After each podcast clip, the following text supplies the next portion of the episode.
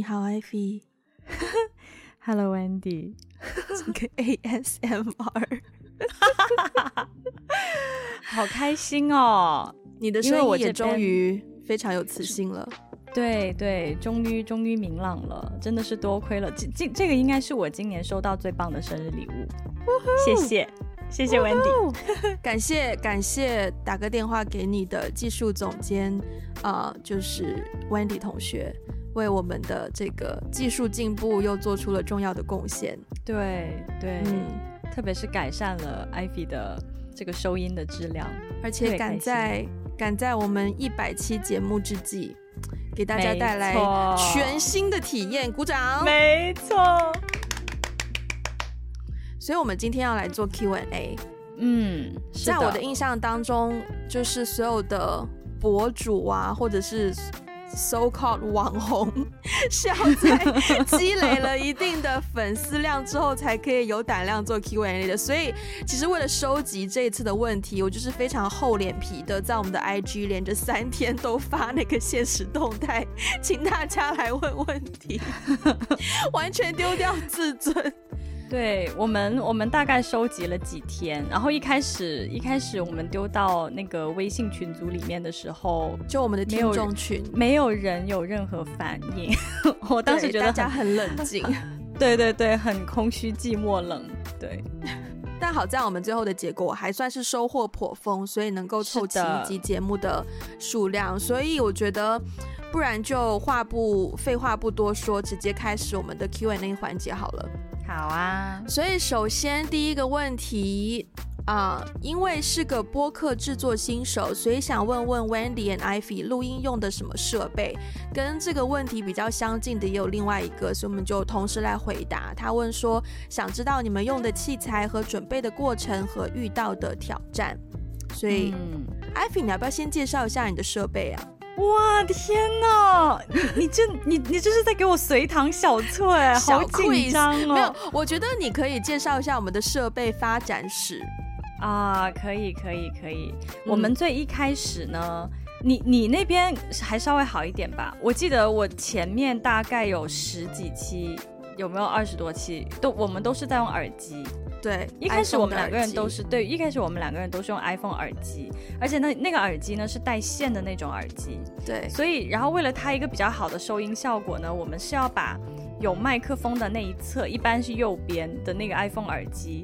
然后把那条线绕到自己左边的耳朵后面挂上，就很像，就就就很像医院里面的那种需要吸氧的病人一样，ICU 的那种病人。对对对，所以前面大概有几十期，我们两个都是这样子度过的。后来，后来我记得是去年吧，在疫情开始的时候，我们两个当去年都在深圳。嗯然后当时呢，我们就决定要 upgrade 一下我们的设备，所以在我们的技术总监 Wendy 同学的这个强烈建议下呢，我们两个就买了两个麦克风。对，嗯，然后麦克风那那段时间是是蜜月期，对，对于对于我来说啊，对，因为我之前完全不懂任何技术的东西，然后当时换了那个设备之后，哇，我就一下觉得自己真的好像在做什么网红主播一样。特别开心。By the way，那个麦克风它就只是，就我怕你们会问牌子，因为它就只是那种，你知道我们身处大深圳，就是华强北地大物博，所以它就是一个非常，就是没有说很认，嗯，不能叫认，就是比较小的杂牌的一个麦克风，所以也很便宜。我们只是说买来试试看而已。对，嗯，但是但是有了那个麦克风之后，一切都变得不一样了。但是很可惜的是，我这边大概那个麦克风录了有。有没有十期？我不太记得了，被我摔了，然后 literally 就是摔在地上的摔。对，摔在地上，对，然后摔了以后呢，它的收音效果就不是很好了。后来我们又又又又有一次，就是设备上的进化，就是后来 Wendy 还是用他的麦克风，但是我这边呢就变成了一支录音笔，所以中间大概有应该很长时间，我用录音笔用了很长时间呢。大家，那个不是录音笔，那个是 Zoom 的 H1N 的录音器，它不是录音笔。But anyway，是一个录音器。好的，好的，嗯、好的，大家就听 Wendy 说哈。我我刚刚说的大家都忘掉了。但是因为我平常出去工作，有的时候做采访，我也会用那个作为录音的设备，嗯、所以 所以在我眼中，它就是一支录音笔。我用了很长时间，然后直到上个星期。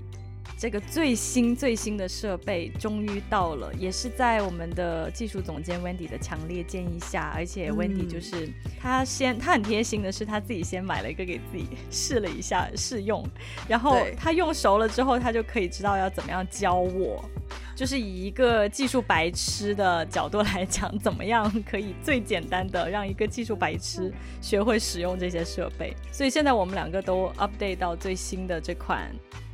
它的名字叫，它的名字叫 Shure MV 五十一麦克风，它造型蛮复古的。嗯、然后我之所以看中它的优点，是因为它自己本身有带的数据线，其中一条是可以直接麦克风连接 iPhone 手机的那个 Lightning 接头。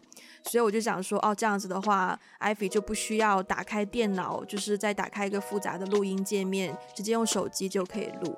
所以就选了这一款，而且它质量也很好，所以我们现在两个人都用这个，再加一个，我现在终于有了一个防喷罩，因为之前的几期节目我都没有防喷罩，我的声音就会常常有很多那种波波摩佛的那个喷的气音，现在应该好了很多。对，嗯、当然我给 Ivy 买的时候就是一套，包括麦架、防喷罩，就是一次性给他配备好，制造一个懒人包给他。对，非常贴心，非常贴心。对，所以录音的设备就是这样子。那如果说呃剪辑的话，我是用 Adobe Adi 呃 Adobe Audition 对。然后准备的过程和遇到的挑战，其实这个问题跟下一个问题也有点类似哎，是是，那不如我们就来说一下，我们首先我们可以我们可以说一下，我觉得后面有两个问题比较好奇的，就是我们我们是怎么选题的，对，因为我们做了一百期。后面这两个问题呢，一个是问说怎么有那么多主题可以分享，点子是怎么来的？然后另一个问题是说，是怎么有耐心和毅力做到每周更新的？会不会有突发的工作任务影响进度，或者想不到做什么 topic 的问题？啊，um, 我觉得我们在选题上真的是经历，也经历了几个不同的阶段。就刚开始前面几期就是蜜月期，有太多太多东西想要聊，想要分享了，就所以前面几期就是不太可能会遇到那种说没有话聊。我我印象比较深的大概是从去年吧，也也是疫情那段时间，我我我突然意识到，我们好像有一段时间进入了选题的瓶颈。嗯，就是就是好像好像什么东西想聊的都聊过了，然后生活也没有发生什么太大的变化，也没有什么新的可以聊。嗯，然后也会出现那种，比如说像一个人想要聊的，另外一个人觉得好像哦没有什么感觉，不知道要怎么聊，怎么切入。所以中间那个瓶颈期，我觉得可能没有半年那么长吧，但是有有一两个月吧，大大概有有有一段时间比较明显的瓶颈期。然后，其实我们两个的关系也在这个过程当中有很多的磨合，真的，真的，我我自己觉得，虽虽然就在我们在对选题这件事情上，其实很能够看出来，就是说，比如说为什么为什么有一些有一些选题，一个人觉得很好聊，另外一个人觉得好像没有什么共鸣，然后在这个过程当中，其实也会更加的认识对方。嗯、我我自己是有这种感觉，对，所以后来好像慢慢我们过了我们过了那个瓶颈期之后，然后在很长一段时间里面，我们两个的选题方式就变成说，我们每周虽然有一些有一些题目可能在周中就已经哎很有感觉很有灵感就把它写下来，但是很多时候我们两个是。做节目之前，我们两个私下会先 catch up 一下。对 对，这个星期我发生了什么事情，你发生了什么事情，然后我们会在这个 catch up 的过程当中去看，说，哎，好像这个星期我们都有有经历一些什么样的事情啊，或者是在听对方 catch up 的过程当中，就会突然会出来一些灵感，就觉得说，哎，我们聊这个好不好？对，嗯、所以我觉得到后面，就是我觉得一到现在，我觉得在选题这件事情上，我们我们已经。呃，我我是我是觉得比以前默契度要高很多，就就我们两个都会有的时候会觉得说，哎、嗯，这个这个点不错，我们就聊这点吧，或者是说聊完之后，可能两个人都会有一些感觉，就是这期聊得好还是不好。我觉得有这样的一个过程。我觉得对我来说还有一个很大的转变是，以前做节目的时候，我会希望我们那一期节目的主题是可以一目了然，就让大家知道说，哦，是一个怎么样的 message 要传递出去，然后它一定要是正向的、积极的，或者就是所谓心灵鸡汤。所以我会。被困在那种局限里面，就会觉得好像一个题目就一定要呃，马上就很有意义的题目，我们才可以聊。但到后来，大家会发现我们的我们的选题有的时候偏向非常的日常化，聊什么穿衣风格啊。对。但是那一期居然收听还蛮高的，然后我就觉得说，哎、啊，那好像我可以放弃自己的某一种执念，就大家好像也喜欢。因为其实我自己回去听穿衣风格那一期，我自己都觉得，哎，真的会。听到停不下来，很有画面感。就是、对，所以后来就觉得哦，好像是可以，就是聊一些更加日常的话题。而且我觉得有件事情是关于我们两个人的性格，就是我们无论怎么聊，至少我是啦，就无论怎么聊，到最后要结束的时候，我都一定会把它拉到一个就是要升华的位置。嗯。这个是控制不了，所以那我觉得啊、既然有这种性格是改变不了的，那其实我们无无所谓聊什么，就是只要大家有兴趣听的，聊到最后我都可以把那个 message 带出来。那我觉得对选题就不会有非常大的局限了。嗯嗯嗯，对，我觉得我们回答问题的速度要快一点，现在才两个问题，就是就十分妈呀，我的天哪！好。继续继续我们的这个问题，下一条呢，其实它不算是问题，它是说单纯想要表白，真的好喜欢你们，听你们说话真的就像在跟朋友聊天，谢谢你们的陪伴，不客气，谢谢。然后下一个问题，深圳最好吃的点心店，我我不知道，说实话。我觉得，如果你们如果你们问我们北京和香港最好吃的点心店，我们应该你你你答得出来吗？北京最好吃的点心店是是这样的，这个问题也很尴尬，因为北京我 我我不太爱吃北京的点心，不好意思，就是 希望不要冒犯到北京人，就是这种地方。但是北京没有什么洋洋茶，因为港式广式的这种东西在北京就很少啊，然后正宗的就更少了.所以我一般在北京不会吃家家乡菜。Uh, 但是北京本地的这种小吃，其实说实话，我我不是很爱吃啦，所所以我就 不记得不太知道点心这个、oh. 这个类别。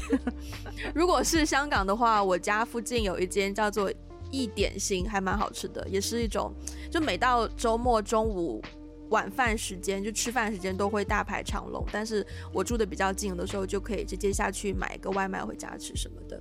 然后其实深圳的话。嗯我印象当中有我有一位我们的有有一位高中同学，他家是有在开哦，他家开酒楼的，对，哎，我知道你说谁，其实对，其实他家的还蛮好吃的。如果大家有兴趣的话，可以私信再问我们，我们就不打广告了。啊、好的，好，下一个问题，最喜欢的衣服品牌，好难哦。其实我也没有什么最喜欢的品牌，说实话。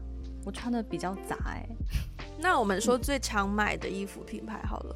嗯、哦，最常买的优衣库啊，优衣库啊，Zara，然后 COS，呃，还有有有有一个我蛮喜欢买的，但是我买的不多，我蛮喜欢他们家。其实我到现在我都不太知道它的那个发音到底是怎么发。哦，我知道你要说哪个，它是 Zara 的高端品牌。对对对对对。什么 Say 什么 Duty，我也不知道。请请听众朋友们知道的话，请教一下到底是怎么发音的，怎么标准发音？嗯。我其实也，我跟你差不多，也是蛮杂的。但是，但是我今天，其实我今天，我现在穿这件衣服连吊牌都还没有剪，就是我今天刚买回来的。是什么？这件是啊，就是好像 H&M 的一个副牌吧，叫做 Monkey。我其实很少买这个牌子，oh. 只是它会出现在一些我很经常经过的地方，所以我就会稍微看一下，觉得顺眼就就会买了。然后另外一些比较常买的，比如说 Cotton On，因为在香港就是比较便宜嘛。Oh. 然后 Zara 也会蛮经常买的。然后有一个牌子我很喜欢，嗯、但是我买的不多，因为它在香港没有实体店。它是一个法国的牌子，叫做 Sesson Sesson，、嗯、对。然后它其实它它的创始人很有趣，因为他如果我没有记错的话，因为我也是通过另外一个 blogger 认识这个牌子的。那个 blogger 好像介绍说，这个品牌的创始人是一个，首先她是一个女生，然后她是一个人类学家。诶，我觉得我可能知道你说的是什么品牌诶。嗯，但我也不，我也不太记得名字。嗯，我当时、就是、我应该知道你说的是谁。对，我当时就是冲着他这种，就是我觉得好像蛮有趣，我才去看他的网站，然后发现说，哎，就是好像可以可以试试看，然后一试就发现哦，爱上这样子。对，嗯，下一个问题好了，下一个问题，嗯、好，来，你觉得你们可以做纯英文的特辑吗？然后同时间也有也有人问全英文闲聊。这这问题我们没有对过哎，这些问题我们都没有对过。这这你你你怎么想呢？呃，我觉得如果要做纯英文的特辑有难度，因为一定要是我们比较熟悉的话题才可以做到全英文。因为说实在话，我自己其实我觉得我的英文表达呢，虽然我现在生活的环境啊、哦，我跟你讲，前两个礼拜。我有一天礼拜五的下午，就是连续工作了一一个礼拜嘛。我礼拜五的下午的时候，嗯、我跟我的同事说，我这礼拜居然一句中文都没有讲。嗯，然后我觉得好好不可思议哦。我当然我是用英文跟他讲了，然后他就说，嗯、他就说，Yeah，that's why you need a pet。然后我说 我，Yeah，so then you can go home and talk to your pet。然后我想说。对 啊，如果说要做全纯英文特辑，就是要一个 我其实想不到什么 topic 说我们可以完全用英文完整表达的，所以我觉得倒不如说我们接下来的问题，我们用英文来回答。关于其实其实做做关于做纯英文特辑，我我自己我们之前很久之前有商量过，有讨论有讨论过这个这个问题嘛，但因为当时就觉得说，如果做纯英文特辑，我们的听众到底是谁？就我们现在的听众很很很明确，就是中文听众嘛。那如果做英文听众的话，谁在听？谁要听？谁要听两个 non-native speaker，然后再用英文闲聊？我我是觉得说，我我跟你有一样的困境，但是我跟你的情况不一样，是我已经很久没有讲英文了。Uh... 我讲讲真，我我自从工作了以刚开始工作，我我是也是英文环境的工作，可是后来我换的所有的工作都非常的。就是本土工作，所以在我的工作环境当中，嗯，我已经完全不需要说英文了。然后我自己的朋友圈里面。自从我搬离了一个繁华的地方之后，我现在在偏僻的五环，我就我就远离了那些 fancy 的朋友，然 后我就没有就找不到什么人跟我讲英文了。所以其实我现在生活当中还蛮少讲英文的，所以我不确定我能不能对我跟你一样的一个态度吧，就是我不确定我能不能完完整整的用英文。呃，闲聊或是表达清楚我想要表达的内容，但是我是觉得，如果、嗯、如果我们之后邀请说英文的嘉宾，比如说，如果如果有有 native speaker 上来节目上上我们节目跟我们聊的话，我觉得可以考虑一下啦。我觉得是需要有人带，不然的话，我觉得我们两个 不知道要聊到什么地方去。那。我们从下一个问题开始看，我们可以坚持多久吧？如果用英文回答的话，你别啊，就一个问题还要坚持多久？呃，但我觉得，因为接下来其实这两个问题，首先它是用英文问的嘛，所以我觉得，I I'll try，OK，okay？好好好，我试试看。首先，但是首先这个问题我这不太能够。对，这第一个问题你还是先先先用中文回答吧。他问我说：“想知道 Wendy 来台湾交换的学校，我当时是在台北的中国文化大学交换。”嗯，好，下一个问题，来，首先这个问题是这样子的，我是原封不动的把它念出来哦。嗯哼。Now that you've experienced 国外留学，How is the experience of going back home？嗯哼，嗯，So。How was your experience? First of all, I didn't actually 国外留学 We yeah, just mm. yeah. But I do have experience like going to summer school in London in Zurich. But I wouldn't regard those as 留学 It's only like a short-term program.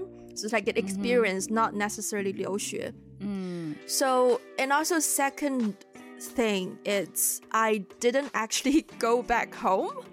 because I stayed in Hong Kong after True. my master's degree. so I actually uh. can't really uh. answer this question. Um, mm. But, but yeah. how can you compare?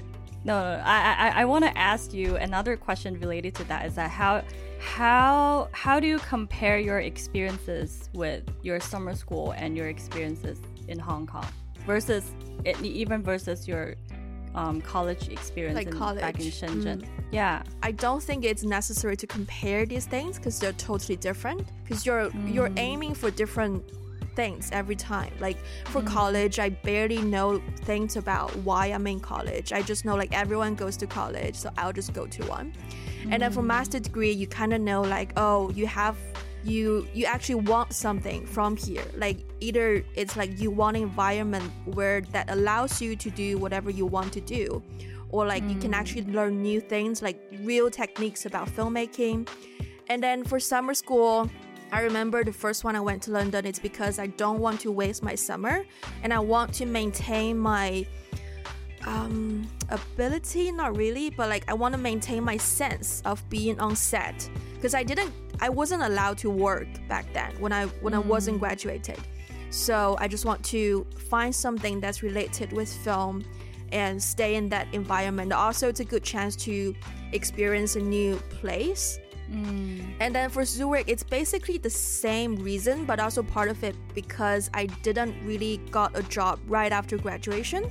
So I wanted to extend my experience as student, and also that was actually quite a good um, good opportunity for us because again I didn't actually 国外留学 so to be able to go to Zurich mm. it's like another country um, it's Europe everyone wants to go to Europe around at least around my friends so I mm. thought like yeah I'll just take it as a as experience but mm. I think you should answer the question because you actually yeah. 国外留学 and then you actually go back home yeah for me, it's been a mixed feeling moving back home because I think I've been um, experiencing a little bit reverse cultural shock.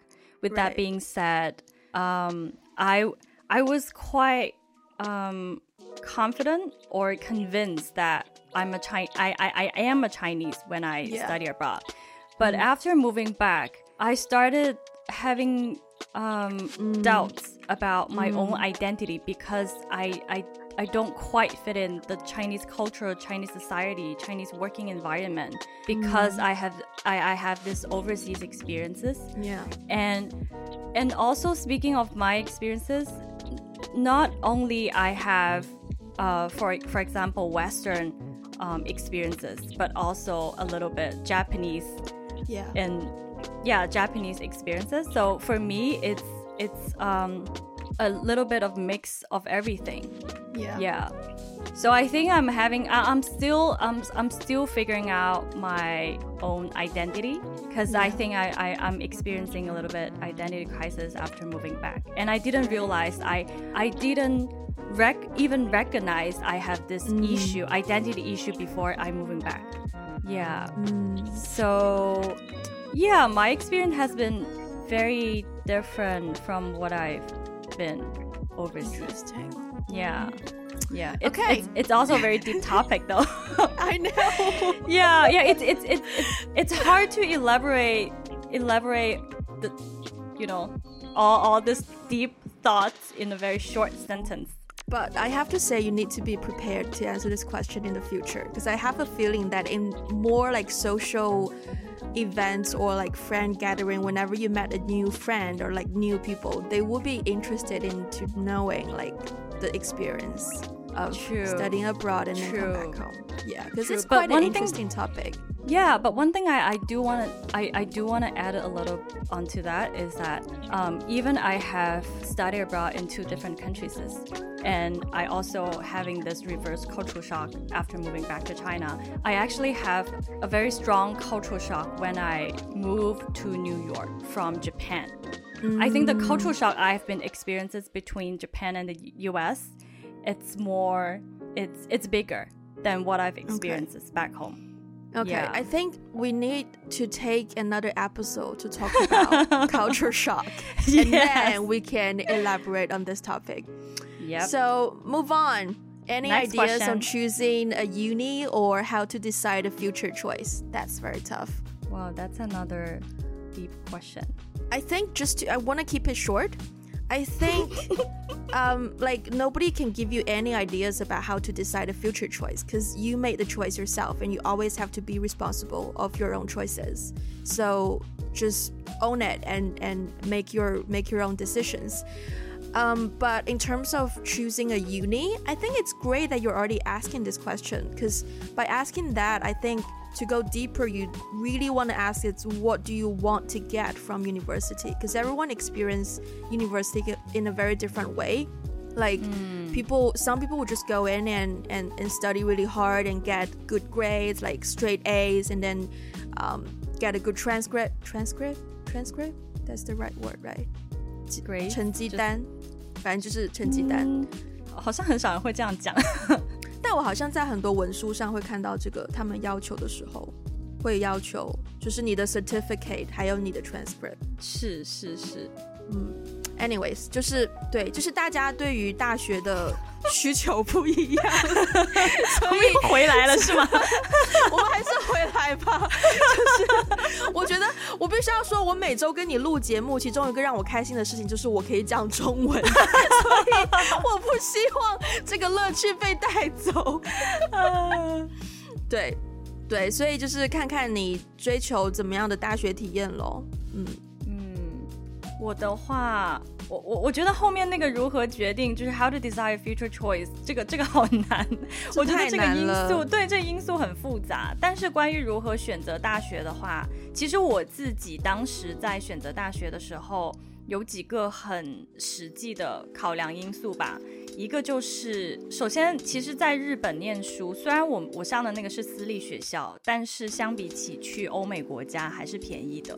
就学费是便宜不少的，嗯、只是说在东京的生活费确实比较贵，所以经济是一个考量的因素了。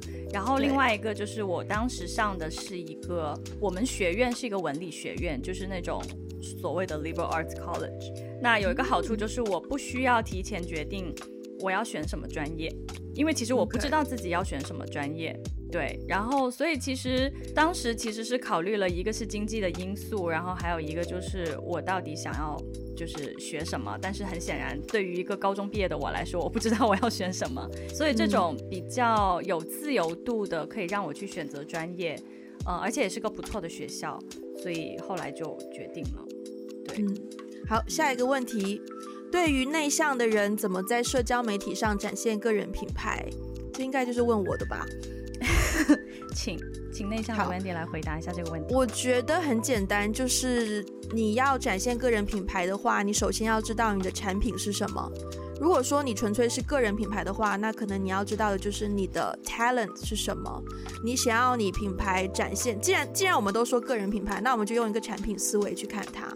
那如果这个产品是你你自己本人的话，你也要知道你的核心价值是什么，是你对。是你对旅游的热爱呢？是你对某一个领域的深耕研究和分享呢？还是你的一些人生价值？你的一些嗯思想输出？就是你要先知道你的产品是什么，然后你在 social media 上面主要去发布跟你产品相关的内容就可以了。就不是，嗯、并不是说有太多可能什么公关的思维啊，我觉得不是，就是我们从产品思维去走，就会觉得啊，脚踏实地很多。对。好好，下一个下一个问题可以问工作吗？可以吗？可以。好，下一个问题会，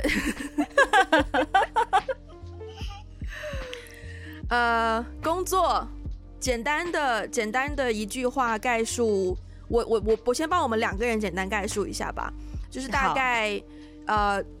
今年大概几个月之前，我们两个人的状态是，Wendy 是一个 freelance，就是有一餐没一餐，然后的电影的 filmmaker，然后 Ivy 是在一家商业的社会创新企业的打工仔，可以这样讲吗？哇，我真的这里真的要给你鼓个掌哎，因为很少人可以可以记得住，就是虽然虽然也不是完全很准确，但是你基本上把关键词都堆砌了在一起。对 对，对不知道大家能不能理解，不知道大家能不能理解，但是 But you tried。对。然后我们的状态从大概一个月之前就是有一个颠倒，现在呢，我呃，Ivy 是一个创业中，但是也是 Slash 同时 freelance 在接一些可能社企相关的 project，然后可能有一餐 没一餐，但是 Wendy 有了对。Wendy 有了一个全职的工作，在一家就是嗯，在一家大公司里面做他们的媒体的呃，不是媒体，就做他们的一些呃 media production 的工作的一个打工仔。对，嗯，好好。下一个问题很特别，竟然有一个人问说，呵 呵会怎么骂醒一个爱上渣男的人？这问题 有也有一点难呢。其实蛮难的，这个问题很难呢，因为因为我们我们都经历过。等一下，我们有我们有爱上过渣男的经历吗？我觉得我有啊，我也有。我想到一个回答，嗯，我觉得你不用着急去骂醒一个爱上渣男的人。如果你在乎这个你想要骂醒的人，你让他知道说，如果他受到伤害了，他可以永远在你这边找到。就是可以，可以在你这边找到安慰就好了。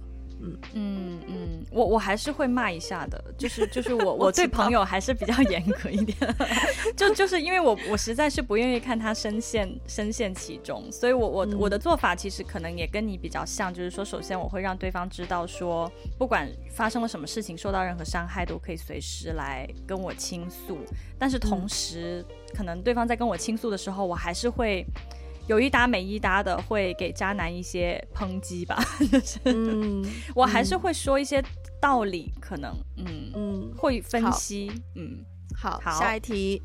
怎么给年龄比较老的人了解我们年轻人的生活方式根本不一样？我觉得这根本不是一个问题，这是一个陈述句。因为因为这个陈述句的结尾就结尾在我们年轻人的生活方式根本不一样。这个这个问题好像有点情绪在里面。我也觉得 这是一个很带情绪的这个问题耶。对，所以所以我我很想知道，就是这位同学是不是他内心就已经笃定年轻人的生活方式跟年年纪老的人根本就不一样，是啊，是不一样啊，绝对不一样啊。那我觉得这位同学可以把我们的 podcast 就是转发给他认为年龄比较老的人，然后让他们通过我们的 podcast 去了解现在的年轻人都是怎么想的。你觉得这是一个办法吗？嗯，我说句实在话，我觉得我跟你的想法已经不是年轻人的想法了。好扎心哦！但但其实有一天呢，我自己也觉得很奇怪。某一天，我突然间好像体悟到了一个状态，就是我觉得说，跟年轻人沟通这件事情，一定是要年长的人去主动进行的。因为如果年纪比你小的人主动来跟你说，哦，他是这样想，他是这样想，其实作为一个比较年长的人，就我啦，我自己只会觉得，你凭什么？对。我可能当下第一反应不会觉得我很想要听你的想法，我可能当下第一反应就是你凭什么要跟我讲你的你的这个世界观是什么？所以我觉得这个状态很不对，所以我就觉得说要转换心态，说如果自己觉得自己已经算是比较所谓年长的人，那可能真的是要主动去打开跟年轻一代沟通的桥梁，才能够就，就先要改变自己的心态，才能够真的去发现说哦，原来年轻人的生活方式真的不一样。所以我觉得，如果是对，所以如果你是年轻的人，很想要年长的人去明白你的话，我觉得其实是是蛮难的。就如果是放在一个家庭的语境下，你想要证明你自己，或是你想要让你的父母知道啊、呃、你可以的话，我觉得就就努力证明吧，好像也没有什么别的办法。如果你相信你的做法，你的生活方式是对的，如果你已经对自己的生活方式没有怀疑，那我觉得你就你就做就好了。其实关于这个问题。嗯，就好像不是很，你不是很需要，你不一定一定要得到长辈的认可，嗯，对，你就做就对了。其实关于这个问题呢，我我我想再多说两句，就是因为我前阵子可能有一些听众也知道，前阵子我辞职，然后我当时其实是有想要计划创业什么的，然后我在一直以来我在职业选择的这条道路当中，我父母都是不理解的。那去年疫情的时候呢，就是幸运的以及不幸的是，同时同是幸运的同时也是不幸的，就是我跟父母被关在了我们家，大概有半年之久，同一个屋檐下，同一个屋檐下，对，然后所以就被迫的进行了很多的交流，所以其实那次交流很很多次交流之后，我其实也理解到说，他们不理解我们的生活方式，是因为他们有很多。很在意的地方没有在我们身上看到，嗯、就是让他们不放心。所以后来，嗯、特别是在婚姻这件事情上，因为他们也有点着急啊，嗯、所以真的真的，所以所以后来我在跟他们就是经历过一些沟通交流之后，就其实理解到说，他们表面上会对我有一些催逼也好，有一些这种不满意也好，但是其实更深更。更深层次里面的是，他们都是希望我我好，对，所以其实我了解了他们更深层次的一些不安全感的来源之后，嗯、我就努力去证明说，我我用我的生活方式也可以保障我的生活，所以你们不用担心，对，嗯、所以所以慢慢后来，我觉得我们的关系是有一些缓和的，就是有有更多的彼此互相理解吧，嗯，很棒很棒，下一个问题。嗯你们俩认为生活的意义是什么？每天起床的时候给你们行动的动力，这个是我觉得另外一个问题，另一个问题也跟他一起来来回答试试看。What are some of your biggest regrets in life? What is something you did unexpectedly became something super grateful for? 嗯，我我觉得最后一个问题，我我的答案就是这个 podcast。哎呦，真的，真的，真的。最后一个问题就是，呃，如果有的人没有听，没有没有刚刚听懂的话，最后一个问题就是说，生活当中就是有有什么样的事情是你意料之外去做的，但是结果这件事情变成了你非常值得感恩的事情。就是一个无心插柳，无心插柳柳成荫啊，柳成荫。对，我我们还是中文老师吗？我们从来都不是中文老师，我们从来不是中文老师。我们没有定位过自己啊！大家听我们的 podcast 学中文学的不好，不要赖我们。对，对啊。最后这个最后这个问题对我来说就是这个就是这个 podcast，因为因为一开始。包括我现在跟周围的朋友，大部分人都知道我在有有在做这个 podcast，然后大家都会问说，哎，你一开始你们一开始是怎么样？一开始想要做的初心是什么呀？是不是想要怎么怎么样？但就大家都会觉得说，可能是很很那种下定决心，然后一定要达到什么样的一个目标，然后一定要怎样怎样怎样。对，但是其实。因为因为可能对 Wendy 来说可可能有一点点，但是对我来说，我真的是觉得自己 无心插柳柳成荫，在 Wendy 的邀请下，一开始真的是蛮意外的，后来进入了之后就越来越 enjoy，然后就越来越有这种就参与感越来越强，然后到现在就觉得这件事情真的是我人生当中到目前为止非常非常非常值得感恩的一件事，嗯。我觉得，如果是 biggest regrets 的话，就是当初就是接受了 Ivy，默默的就进变成常驻嘉宾，然后就成为了我的他，我的 partner，这就是我的 biggest regrets。没有啦，天，我觉得这个也是。等一下，我觉得我我前面这个问题就是认为生活的意义是什么？每天起床的时候给你们行动的动力的这件事情。我觉得我好像过了某一个年纪之后，我就不再需要所谓行动的动力了。哦，所以这个年纪是，或者我觉得应该是当我当我，OK，我做过这样的一件事情，呃，就也是去年在我写那个剧本的时候，因为我想要它有一些更加 meaningful 的东西，所以呢。我当时作为算是一个 research 阶段，我做了一件事，就是我尝试自己录了一段遗言。嗯，然后我在录遗言的过程当中，我发现说，如果我，我发现说我不想要离开这个世界的原因是什么？然后那个原因就是，呃，我还没有完成一部长片的电影，就我还没有拍到我想要拍的电影。嗯。所以我觉得是我更加深刻意识到这件事情之后，我就觉得哦，every day 就是每一天就是日常啊，就只是日常。你不知你不一定说我就是很很鸡血的什么啊、每天叫醒你的不是闹钟，而是你的梦想，而是不用到这种程度啦，就只是说会希望自己可以健健康康好好生活，然后把该赚的钱赚了，该做的事做了，然后然后慢慢慢慢去朝着那个方向去脚踏实地的干就好了。所以我就不再需要说很很很严肃的所谓生活的意义，什么什么都没有了。嗯，我觉得对我来说这个问题有两层哎，就是一个是如果要问我生活的意义是什么，那我我我可能会先思考活着的意义是什么。嗯嗯，那对我来说的话，可能也有一些朋友知道我是基督徒嘛。对我来说，对，对啊，我的生命是神创造的，是神给的，所以其实我活着的意义就是为了去荣耀他。但是还有一个更实际层面的问题呢，就是说，比如说每天起床给我的动力是什么？前阵子其实一直到今天，我都一直在探索。你刚刚那个停顿，你刚刚那个停顿，我以为你要说钱。结果你说前阵子，嗯，钱只是占很小一部分的动力啦。对对对，但是但是我我我必须要分享我我要分享的一个一个心得，就是我这阵子其实一直在思考的一个问题，就是因为我想做的事情太多了，导致我没有办法很好的 focus 在一个领域。呃，嗯、所以呢，我在跟很多前辈咨询了之后，有一些前辈给我的意见就是说，你现在幻想一下，如果你的生命只剩下最后五年的时间，你最想做的是什么？嗯、对。然后我在思考这个问题的时候，我发现我不能这样问自己，因为我想做的太多了。即便我还有五年的生命，嗯、我想做的也实在太多了。嗯。于是我就换了一个问题，就是说，如果我还剩下五年的时间，我没有做什么？嗯，会让我自己后悔。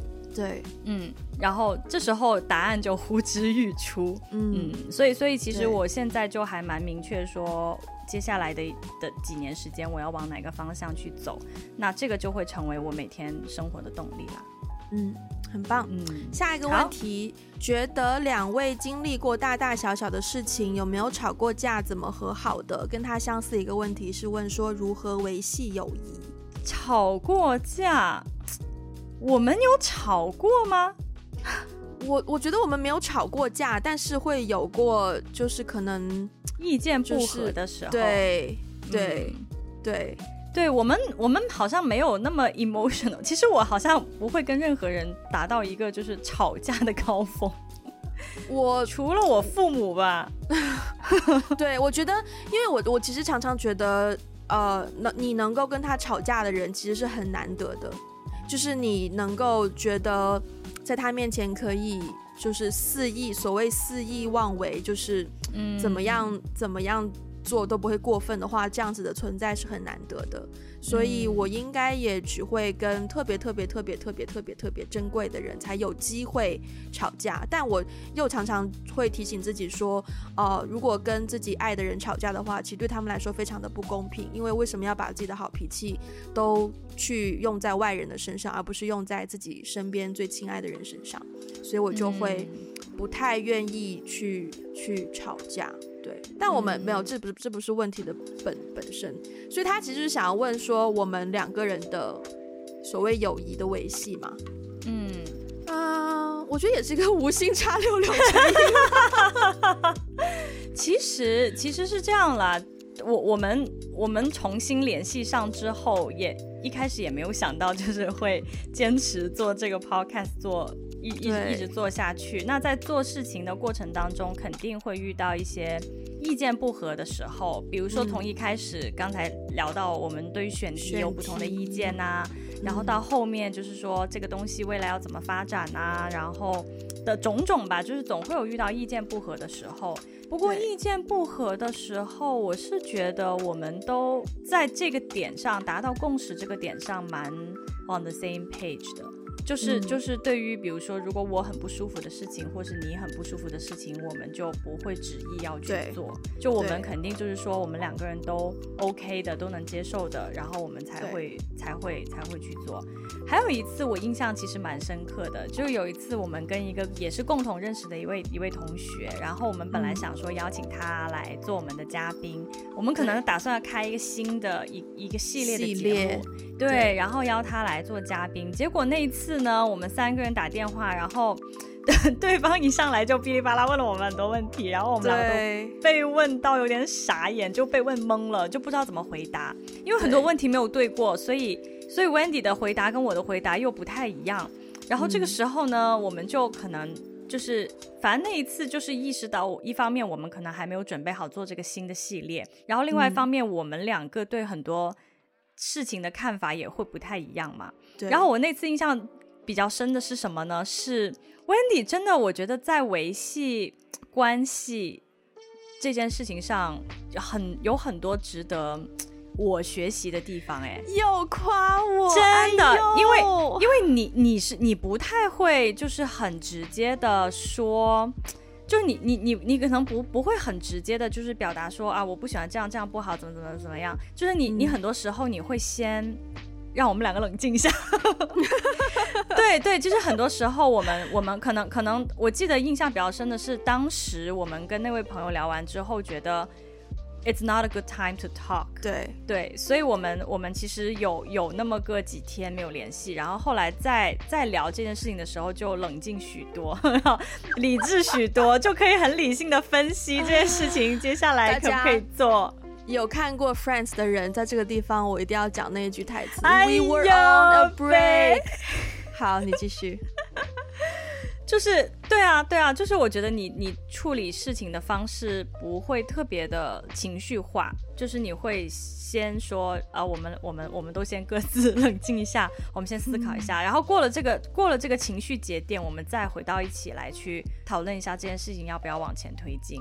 我觉得是一种很，首先我觉得是一种很理智的做法，然后我觉得这个对于维系任何关系都是都是积极的。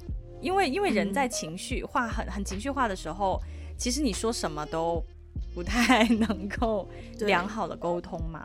对，对我必须要说，我觉得在我们我跟艾菲重新就是重新认识，然后一起做节目之后，我有一个阶段我印象很深刻，就是那段时间我们两个好像都很忙，然后忙到是我们每一次交谈的时候。嗯就即便不是录节目，而是平时用用用微信沟通的时候，对话丢来丢去都是跟 podcast 有关的内容。嗯，然后我那段时间会自己觉得，就是这个这样子不太好，就变成说好像我们从原本是朋友的开始，却变成一个很纯粹的 just business 的关系。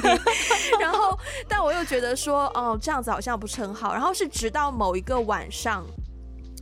然后那个晚上，我记得我就跟你是真的是在聊天，就是纯粹打电话在聊天，嗯、然后就聊到你最近跟呃以前的同学出去吃饭呐、啊，然后我好像那一天情绪不太好或什么的，然后就是也是聊了一个多小时有吧。然后那一天聊完之后，我就又觉得说好棒哦，就是朋友的感觉回来了，就不用说假装维系朋友只是为了做 podcast，而是而是真的觉得 对，而是真的觉得。哦，还是一个朋友的存在，我觉得这一点蛮重要的，对我来说。嗯嗯，是的，是的，对。好，表白时间结束，下一个问题。好，好喜欢 podcast 的歌，可以分享一下吗？其实我们好像没有用到很多歌，歌吗？如果有的话，大家听到的要么就是我在我在一个网，就是那种。很多音乐的网站，我付费了每个月的这种会员去下载的，然后或者就是我们的片尾的那个音乐，应该也是在那种就是 free copyright 的网站上面下载的。如果你是对这些歌有兴趣的话，可以再问我具体是哪一首啦。然后下一个问题，真的时间过好快，我真的很想快速点过。对啊，下一个问题，他说怎么理财？哦，然后他又说这个问题好严肃哦，让我想一个轻松点的，哈哈哈。既然如此，我们就不回答这个问题了。他的下一个问题是说，Wendy 跟 Ivy 最喜欢的三部电影和三本书，你要先来吗？三部电影你先来吧，因为毕竟你看电影比我多。我我我酝酿一下，我想一想。三部电影的话，第一个是 Cinema Par 对对，Cinema Paradiso，就是天堂电影院。嗯哦、第二个是我最近百德味最近有在上映哦，在北京。对，哦，在北京，所以 Be Specific，因为它已经是很久的电影，所以它不会是全球重映。重重新在北京有上映。嗯，OK。第二部是呃 Thelma and Louise，中文国内好像是翻《末路狂花》。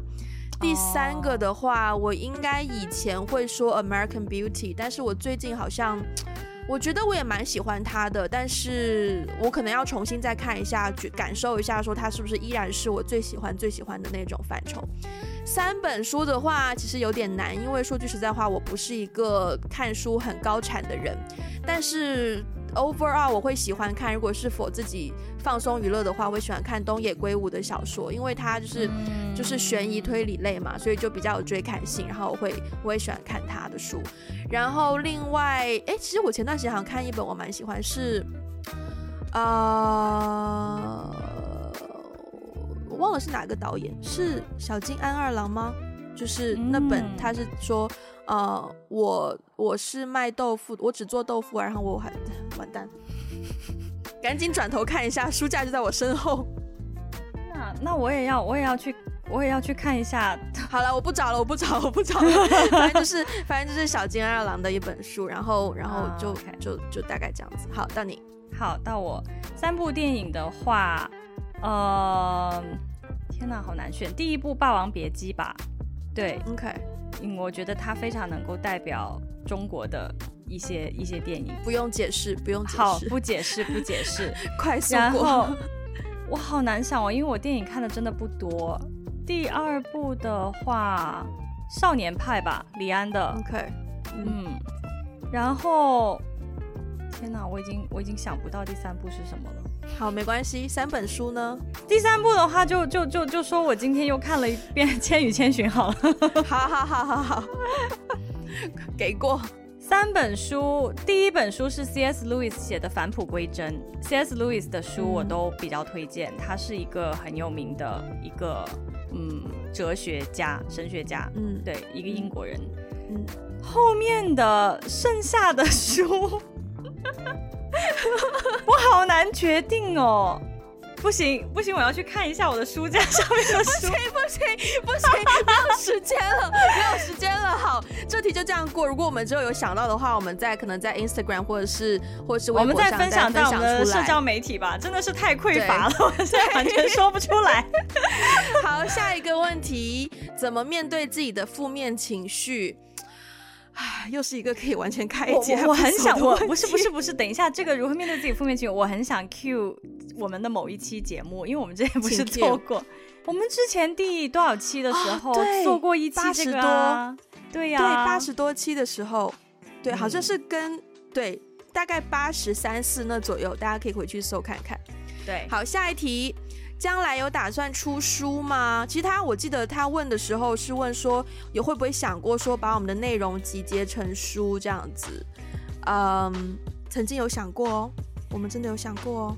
对，而且我们还做过一些尝试，虽然不是完全是我们呃聊天的内容，但是我们确实有做过一些尝试。对，但当时因为我们的工作比较忙碌，然后就中间就夭折了。但是我觉得看状况，可能之后、嗯、如果大家的状态比较好，然后、嗯、其实可资源也比较够的话，maybe 真的会尝试看看对。对，其实当时尝试的时候，我还蛮我我蛮 enjoy 的，说实话。对，好，那就、嗯、好。好，anyways，呃，有没有想过留在香港或北京？喜欢现在的自己还是二十几岁的自己？我知道我自己至少会再继续留在香港一阵子。我我不确定这个一阵子是多少，因为我的目标是说，我希望一定要在香港能够拍一部长片，然后我才可以走。嗯嗯，我是这样给自己。给自己定定位的，所以 maybe 拍完第一部长片之后，可能又会在香港拍第二部、第三部、第四部也不一定。反正在此之前，我知道我都是一定不会离开的。然后喜欢现在的自己还是二十几岁的自己，嗯，都很喜欢啊，但可能更喜欢现在的自己吧，因为更完整了。嗯。嗯首先，我也是更喜欢现在的自己。我觉得经历了更多的事情之后，更加的有自信，然后以及更加知道自己是谁，然后喜欢什么，要做什么，对，嗯，更有目标了吧？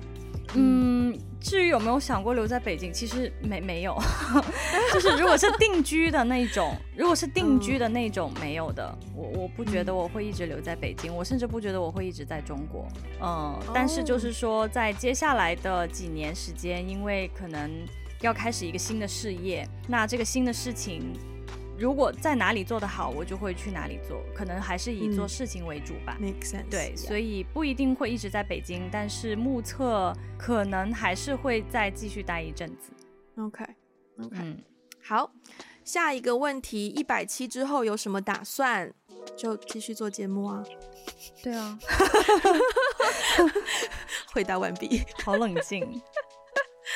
呃，最后一个问题，其实他有不同的人都问到有类似的，所以我们就摆在一起。首先，第一个人问说，做这个 podcast 那么久，对你们的生活和工作有什么改变吗？家人和朋友都会听你们的 podcast，然后给你们反馈吗？有没有想要录一集纯英文的 podcast？这个问题我们在前面也讲到了。然后后面又有一个人问说，How much life has changed since it started？然后还有别人问说，请问生活、工作、人际，应该说，请问给生活、工作、人际带来了什么影响？会对当初开始做的时候的自己说什么？嗯，最后这个问题，最后最后来回答吧。我们先我们先说说前的问题。对对，我们先说说前面的，好了，就是说就先 overall 说，对对，对生活、人际、工作的改变，嗯。其实对我的改变还蛮大的，对，首先就是我有家人的话呢，我没有推给很多亲戚，但是我父母有知道我在做，我有推过给父母。但是他们有没有一直在 follow 呢？我就不知道了，因为他们 其实不太跟我讲这些反馈。对，我知道我爸有在听，因为他有最近还有问问过我要链接之类的。对对，所以他们可能默默默默在听吧。我觉得我妈应该没有在听，她太忙了，忙着玩什么的。然后，呃，对我们对我的工作和生活的改变，我我觉得首先。生活上的改变就是我的朋友大部分都知道我在做了，而且哦，我是硬推给朋友的，就朋友并没有主动要跟我聊这件事情，可是我就会见缝插针的推给我的朋友，我几乎每天都可以推给一个新的朋友，嗯，然后有不少朋友会听，嗯，然后听完以后会。会过来给我说一些反馈，然后这些这些反馈对我来说都很珍贵，因为有很多人听完以后就会说啊，我我我原来不知道你经历过这样的事情啊，然后听完你们的分享之后觉得很有共鸣啊，嗯、觉得你们的你们给到我很多的陪伴啊之类的，所以这些这些反馈对我来说非常的非常重要，非常珍贵，而且其实可能日常跟朋友维系关系的话。如果不是因为有这个 podcast，可能很多人就不会联系了，可能很多人就不会维系了。嗯、对，然后包括有的时候，包括我们上次聊就是去看病的那一集，就也会有朋友主动来问我说：“你身体好点了没有？” 之类的，所以感感受到更多的朋友的关心，而且是一个更好的帮助，帮助我维系一些珍贵的关系的一个渠道，所以我我很喜欢，就是就是我觉得它很珍贵，嗯、对。然后对我的工作的话，嗯、你知道吗？我现在简历上都会写写这一段呢，我现在简历上都会放我有在做 podcast，很神奇。我本来其实没有打算要放，但是呢，我又觉得好像放。比较能够代表我这个人，就工作以外比较能够代表我这个人的个性什么的，对，所以我我后来发现，不管是我在简历上面放这个东西，还是我在跟同事啊，或者是在工作的环境当中聊到我有在做 podcast，似乎是一个更加能够证明工作能力的一个亮点。嗯嗯嗯，而且就是有一个东西可以很完完整整的跟别人说，因为我们做了很多，我们不是只做了十期，我们做了一百期，至少证明有恒心吧。对，至少证明是一个可以就是会愿意坚持下来的一一种做事情的态度。嗯，所以其实给我的变化还蛮大的，有更更加有信心，然后更加的更好的可以维系一些关系。难怪艾菲三番五次的感谢我把他带入这个 podcast 的世界，看来真的对你的生活造成很大影响。因为对我来说就没什么影响是吗？我好伤心哦。不是没什么影响，而是可能这种形态我很习惯，就是哦、呃、有一个 side hustle，就是可能是不太为人所知的，然后又默默的其实做到已经很久了，然后有有一定的程度这样子，嗯、所以我自己是没有觉得它的出现对我的生活造成很大的改变。但是有一个很很必须要提的就是，我现在每个礼拜六，因为我们几乎都是礼拜六录音嘛，嗯，所以我知道说我每个礼拜六。的 either 早上或是下午或是晚上都是会已经 occupied 留给对对，就是时间上会至少会留出这么一块给 podcast，然后包括每周的剪辑的任务啊，然后就是 Instagram 的发文啊，就是它变成是嗯、呃、生活的一部分。而且有一天我也觉得很奇怪，就是。我现在的工作是每每年会有假期嘛？那像我这种全职的工作，如果我什么时候某个阶段做的真的很累很累很累了，我可以 take a break，我可以放个一天两天或甚至一个礼拜的假，我可以暂停。但是 podcast 我做不到，嗯，然后我发现这件事情其实蛮残酷的，因为它是我真正在乎的事情，所以我没有办法 有有有暂停的机会。就我觉得是自己对自己可能要求太高，所以前面也有人问到说说会不会有突发的工作任务影响进度？我们之前我之前有段时间真的是。就是觉得蛮辛苦的，所以我会想说要开始把可能剪辑的工作外包啊，或者是一些制作上的工作外包啊。但是因为也还是有成本的问题要考虑，然后我们也会提前提前，有的时候提前一两周去录之后的节目，那就就是以防说可能呃有一个缓冲期在那边，如果真的有什么事情，那我们都会提前安排好说哦，先把节目录好。嗯，所以所以嗯。会有蛮多心思要放在这边吧，但是我也很，我觉得也很蛮，其实真的蛮 感慨的耶。就是我那天跟一个朋友说说，哦，我们马上一百期了，然后他说一百期，所以你们你们聊了一百个小时吗？你们好会聊哦，哪止啊？对，因为我们还有特辑，我们还有特辑都没有算，我们不止特辑，我们每一次录节目之前至少要再聊一个小时。就我们在节目里虽然只是一个小时，但是那一个小时之前，我们还会再聊更多啊。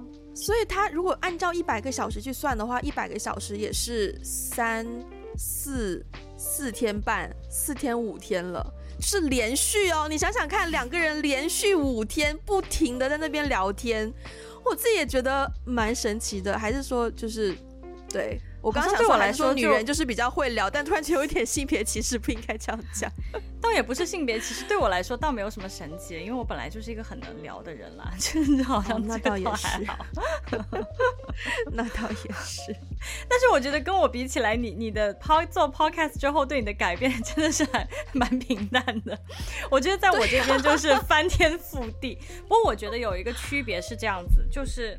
我我之前也也有一些像就是就是不管是 side job 还是 side hustle hustle，就我身边也有人有一些兼职也好，或者是一些特别的沉迷的一些兴趣爱好，兴趣爱好，但是可能都是比较像，比如说运动，或者是说，uh, 或者是说我我做一个兼职，可能我做个咖啡师，或者是我做一个什么。呃，就是写写书或者组织一些活动，嗯、就是这些东西不太能够像 podcast 一样沉淀下来。就是你明白吗？嗯、就是它很难作为一个就是什么 accomplishment 去展现。对，但是媒体它就是一个，嗯、包括写作也是，就是它就是一个可以沉淀的。对，它是一个沉可以沉淀下来的东西。它可以，比如说一个链接就可以发给对方，然后对方一眼就可以知道说我们在这个在在这个东。这个东西上面花了多少努力？嗯，对对，它是一个很容易可以展现展现我们成果的一种形式，嗯、但其他东西就很难。嗯、对啊，你说就冲浪，就怎么展现我的冲浪技巧？嗯、我要邀你一起去海边。我发现还有一个改变到的点，就是因为我们在 Podcast 里面已经输出了很多我们对于很多事情的看法，所以有的时候我跟别人聊天的时候，可能聊到某一个话题，我突然觉得说，哎，我们之前有在节目聊过这个，然后我们聊起来，我就会跟朋友说，哎，我建议你去听我们节目的哪一集哪一集，因为我有聊过这话题，就是我也不是故意在推荐，就只是说，我是觉得。Podcast 就是变成一个好像就是对类似于观点输出的一个途径，就变成我不知道是好还是坏哎、欸，因为就变成有的时候你跟别人聊天就会懒得再去把一个观点重复一次，就会跟他说，哎、欸，你直接去听我的 Podcast 哦，是吗？好像我我不会耶，但但但要很熟啦，嗯、要熟的人我才会这样啦，对，嗯，嗯，因为熟的人才知道说其实 Wendy 没有很爱聊天，倒也是，对，嗯。最后那个小问题，会对当初开始做的时候的自己说什么呢？哇哦，我们大概只有五分钟的时间，因为我电脑快没电了，我现在离电源线太远，插不到电。那要不你你先来，我酝酿一下。我先来吗？我觉得今天有很多，今天有很多突发的问题，都好深、好 deep，然后然后要被迫在几分钟之内回答，我觉得好困难哦。会对当初开始做的时候的自己说什么？我觉得谢谢当初自己这么认真的去计划了这个节目吧，然后也要谢谢自己当初抓住了那个时机，在那个当下觉得是时候要做，就真的做了，然后更要。更要，我觉得这个不是谢谢当初的自己，但是我觉得就是谢谢一个天时地利人和，然后在一开始的主题策划的时候就想到，呃，找 Ivy 来聊，然后发现说，哎，其实这两个人的这个 combination 还真的是蛮合适的。就是如果我跳到一个第三者的角度来看，我真的觉得，哦，这两个人做这件事情是很好的搭配，很合理的搭配。所以，Yeah，大概这样子，嗯。嗯我可能会对当初的自己说，就是邀请 Wendy 去泰国旅游是对的，一切源自一个旅游，这是真的，这个是真的。嗯，对对对对，而且而且就是我我也会非常就是说回看过去，可能从这件事情当中，不不一定是说对当初的自己说什么啦，而是说我可能学到最大的一个功课，就真的是无心插柳柳成荫，就是很多时候、嗯、很多事情。没做过没有关系，勇敢去尝试，说不定就会探索出一些新的事、新的东西。棒棒的！如果大家喜欢我们的节目，记得去 Apple Podcast 给我们五星的评论，也可以在 Instagram 还有微博找到我们，更可以去 WeGotTheBlog.com 看到我们今天写的长篇的文章。如果想要实质性支持我们的话呢，也可以去 Patreon 还有爱发电给我们实质性的支持。那我们今天就到这边啦，下次一百期以后再见啦，拜拜！一百期后见，拜拜。